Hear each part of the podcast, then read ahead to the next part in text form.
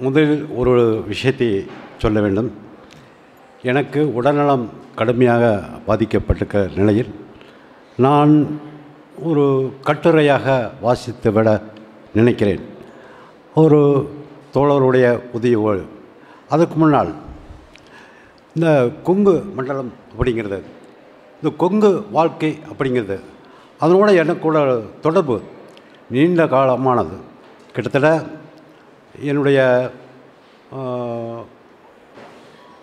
அறுபதாவது வயசுலேருந்து அதுக்கு முன்னால் இ- தொடங்கின வாழ்க்கை இது.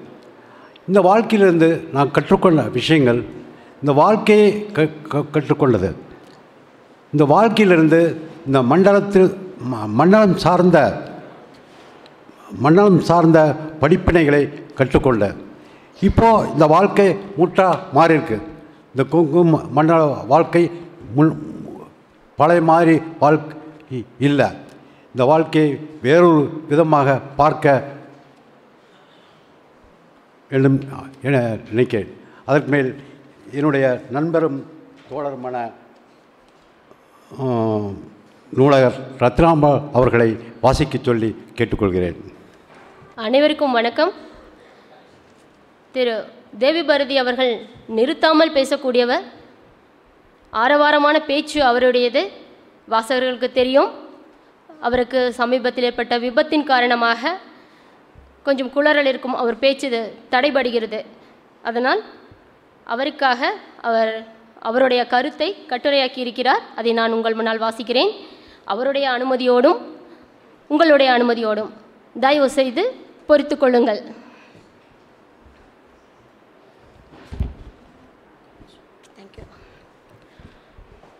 இந்த கொங்கு மண்டல வாழ்க்கை என்பதை தனித்துவமான ஒன்று என்று சொல்லலாமா? அப்படி சொல்ல முடியுமா? அதற்கான முடியும். அப்படி சொல்ல முடியும். அதற்கான நியாயங்கள் இருக்கின்றன என்று தான் சொல்ல வேண்டும். கடந்த நானூறு ஐநூறு ஆண்டுகளில் மற்ற சமூகங்களிடமிருந்து தனித்துவமான அடையாளங்களோடு வாழ எத்தனித்த சமூகம்தான் இந்த கொங்கு சமூகம். அதன் பண்பாட்டு கூறுகள் தமிழகத்தின் மற்ற சமூகங்களின் பண்பாட்டு அடையாளங்களிலிருந்து முற்றாக வேறுபட்டவை. கொங்கு மண்டலத்துக்கென இருந்த தனித்த அடையாள கூறுகள் கொங்கு மண்டலத்திற்கென தனித்த அடையாளக் கூறுகள் இருக்கின்றன. இந்த கொங்கு வாழ்க்கை என்பது சடங்குகளாலும் சம்பிரதாயங்களாலும் நிரம்பிய ஒரு வாழ்க்கை முறை. கவுண்டர்கள் கவுண்டர்கள் அல்லாத பிற சாதியினர்.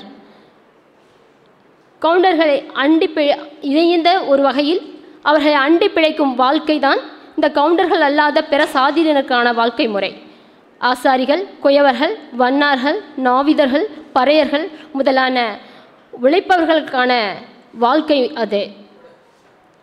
கவுண்டர்களுக்கான பிற சாதியினர் கவுண்டர்கள் அல்லாத பிற சாதியினருக்கான வாழ்க்கை முறை அதை ஒரு குடிமை சமூகத்தின் வாழ்க்கை என சொல்லலாம். சானார் ஒட்டர் குறவர் செட்டியார்கள் முதலான சாதியினர் மற்ற சமூகங்களிலும் இருந்து வருகிறார்கள். எனினும் தனித்துவமான வாழ்க்கையை வாழ்ந்தவர்கள் என இந்த மேற்கூறிய வண்ணார் நாவிதர் பறையர் போன்ற சாதியினரைத்தான் சொல்ல முடியும். இது ஒரு வகையில் தொல்குடி பண்புகளை கொண்டது கொண்ட ஒரு கொங்கு வாழ்க்கை. சடங்குகளிலிருந்தும் சட்டகங்களிலிருந்தும் இன்னும் கூட விடுபட முடியாத சமூகம் அது. பட்டக்காரர்களும் ராஜாக்களும் பன்னாடிகளும் அவர்களது வழிபாட்டு முறைகளும் தற்போதும் நிலவி வருபவை. இறுக்கமான சாதிய கட்டுப்பாட் கட்டமைப்பை காப்பாற்றிக் கொண்டே அவை சார்ந்த நம்பிக்கை நம்பிக்கைகளை விடாப்பிடியாக தக்க வைத்து கொண்டிருக்கும் சமூகம் அது. கொங்கு பகுதிகளில் இருந்து வரும் சடங்குகளில் முதன்மையான பங்கை வகிப்பவர்கள் சவரத்தொழிலில் ஈடுபடும் நாவிதர்கள். மங்கள வாழ்த்து பாடும் உரிமையை அவர்கள் வேறு யாருக்கும் விட்டு கொடுத்ததில்லை. பண்டாரங்களும் பூசாரிகளும் சிறுதெய்வ வழிபாட்டு உரிமையை சிறுதெய்வ வழிபாட்டு உரிமையை பெற்றவர்களாக இருக்கிறார்கள். மார்க்ஸ் குறிப்பிடும் சுயதேவை பூர்த்தி அடிப்படையில் இயங்கும் கிராமங்களும் மீற முடியாத சாதிய அடுக்குகளும் கொங்கு வாழ்வின் தவிர்க்க முடியாத அம்சங்களாக இருக்கின்றன. கடந்த நானூறு இருநூறு ஆண்டுகளுக்கும் மேலாக கொங்கு மக்கள் கொண்டாடி வரும் அன்னமார் கதையிலிருந்து கொங்கு மக்கள் இன்றளவும் விடுபட்டதில்லை. வடமாவட்டங்களில் நிலவி வரும் பாஞ்சாலி கதை கொங்கு பகுதி மக்கள் அறியாத கதைகள். அவர்களுக்கு குன்னடையா கவுண்டன் கதை தான் தெரியும். நல்லதங்கால் கதை தெரியும். இது தவிர பல்வேறு வகையான நாட்டார் கதைகளை கொங்கு பகுதி மக்கள் அறிந்திருக்கிறார்கள். அருந்ததிய மக்கள் தம் தெய்வமாக கொண்டாடி வரும் மதுரை வீரன் கொங்கு மக்களின் சக்தி மிகுந்த தெய்வங்களில் சக்தி மிகுந்த காவல் தெய்வங்களில் ஒன்று. கொங்கு மக்கள் மதுரை வீரனை கொண்டாடுவார்கள். இவை தவிர எண்ணற்ற நாட்டார் கதைகள் அந்த மக்களிடம் புழக்கத்தில் இருக்கின்றன.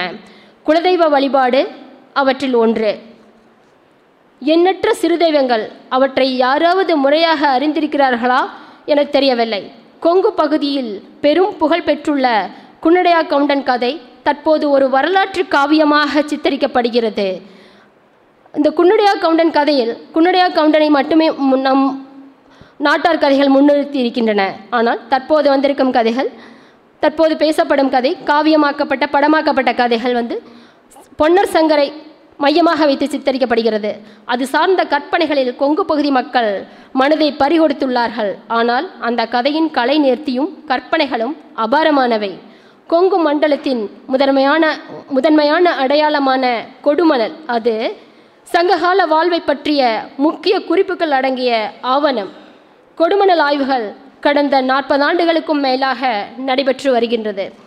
திட்டவட்டமான நகர அமைப்பு தொழிற்கூடங்கள் தவி தொழிற்கூடங்கள் இவை தவிர இங்கே தென்பட்ட நடுக்கற்களின் அமைப்பு வியப்பை ஏற்படுத்தக்கூடியதாக இருந்ததை ஆய்வுகள் தெரிவிக்கின்றன. இப்போது நகரமயமாதலின் விளைவுகளை கொங்கு மண்டலம் சந்தித்து வருகிறது. அவற்றில் நன்மைகள் பல விளைந்துள்ள போதிலும் கொங்கு மண்டலம் அவற்றின் துடிப்புகளை இழந்துவிட்டது என்றுதான் சொல்ல வேண்டும். ஆனால் இது வரலாற்றின் தவிர்க்க முடியாத ஒரு விதி. விவசாயத்தை விட்டுவிட்டு பலர் கூட்டம் கூட்டமாக வெளியேறிக் கொண்டிருக்கிறார்கள். ஐடி முதலான துறைகளை தேட விரைகிறார்கள். கட்டுமானத்துறை நம்ப முடியாத அளவுக்கு வளர்ந்திருக்கிறது. அடித்தட்டு மக்கள் தமக்கான பங்கை கோர முற்பட்டிருக்கிறார்கள். இதுவரை இல்லாத அளவு சுதந்திரம் எல்லோருக்கும் வசப்பட்டிருக்கிறது. எல்லா சாதியினருக்கும் எல்லா தரப்பினருக்கும் சுதந்திரம் வசப்பட்டிருக்கிறது. நாம் யாருக்கும் குடியல்லோம் என்பதுதான் சமூக நீதி. அத்தகைய நீதியை தேட அதை அடைய தமிழ்ச் சமூகம் விரைந்து பயணித்து கொண்டே இருக்கிறது. திரும்பிச் செல்ல வழியில்லாமல் அது தனக்குரிய பங்கை திட்டவட்டமாக கட்டாயமாக கோருகிறது. வரலாற்றின் விதிகளில் மகத்தான மாற்றங்கள் நிகழத் தொடங்கியிருக்கும் காலம் இது என்று நம்பிக்கையோடு துணிந்து சொல்லலாம். தேவி பாரதிக்காக மைதிலி.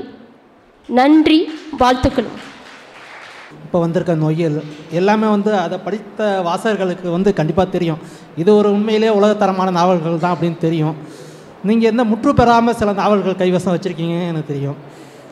இப்போ வந்து உடல்நிலை சரியில்லாத ஒரு சூழலில் நீங்கள் இருக்கிறீங்க. இந்த நாவல்களில் முடிச்சாகணும் அப்படிங்கிற ஒரு மனசுக்குள்ளார உந்துதல் இருக்குது இப்போ உங்களோட மனநிலை எப்படி இருக்குது நீங்கள் அந்த நாவல் அந்த உங்களுடைய பாதைக்கு போய் சென்றடைஞ்சிருச்சுன்னு நினைக்கிறீங்களா? இல்லை எழுத போகிற நாவல்கள் வந்து அந்த அந்த வழிகளை போகும்னு நினைக்கிறீங்களா? அப்படிங்கிறது என்னுடைய கேள்வி. ஆக்சுவலாக நாவல் அப்படிங்கிறது என்னுடைய இன்னும் என் என் கையில் மூன்று நாவல்கள் இருக்குது மூன்று நாவல்கள் இருக்குது ஆதியாமம் அப்படிங்கிற நாவல். அதை வந்து நூறு பக்கம் ஒர்க் பண்ணியிருக்கேன். அடுத்தது ஆதிகாமத்துக்கு அடுத்தது விரோதி. விரோதி ஏற்கனவே ஒர்க் பண்ணி வச்சது. விரோதி முடிக்க போகிறேன் அப்புறம் நொய்யலினுடைய இரண்டாம் பகுதி. இதுதான் என்னுடைய இப்போது செய்ய வேண்டிய வேலைன்னு நினைக்கிறேன். ஏன்னா நுயல் பற்றி எழுதுவதற்கு இது இந்த வாழ்க்கை மட்டும் காரணம் இல்லை நொயல் நதி பற்றி இது அ- அல்ல. இது சார்ந்த ஒரு வாழ்க்கை இருக்கு இல்லையா? அந்த வாழ்க்கையை சார்ந்த அதுக்குள்ள பகைமை இருக்குது போராட்டங்கள் இருக்குது இந்த பகைமையும் போ- போராட்டங்களும் தொடர்ந்து நிலவிட்டு வந்த ஒரு சமூகம். இதை தான் நொய்யலினுடைய அடுத்த பகுதியாக எடுத்துகிட்டு செல் செல்ல போகிறேன் கட்டாயமாக நடந்துடும் எனக்கு உடல்நிலை இல்லாமல் போனாலும். கட்டாயமாக இந்த மூன்று நாவல்களையும் முடிக்காமல் சாக மாட்டேன் அப்படின்னு சொல்லணும் ம்.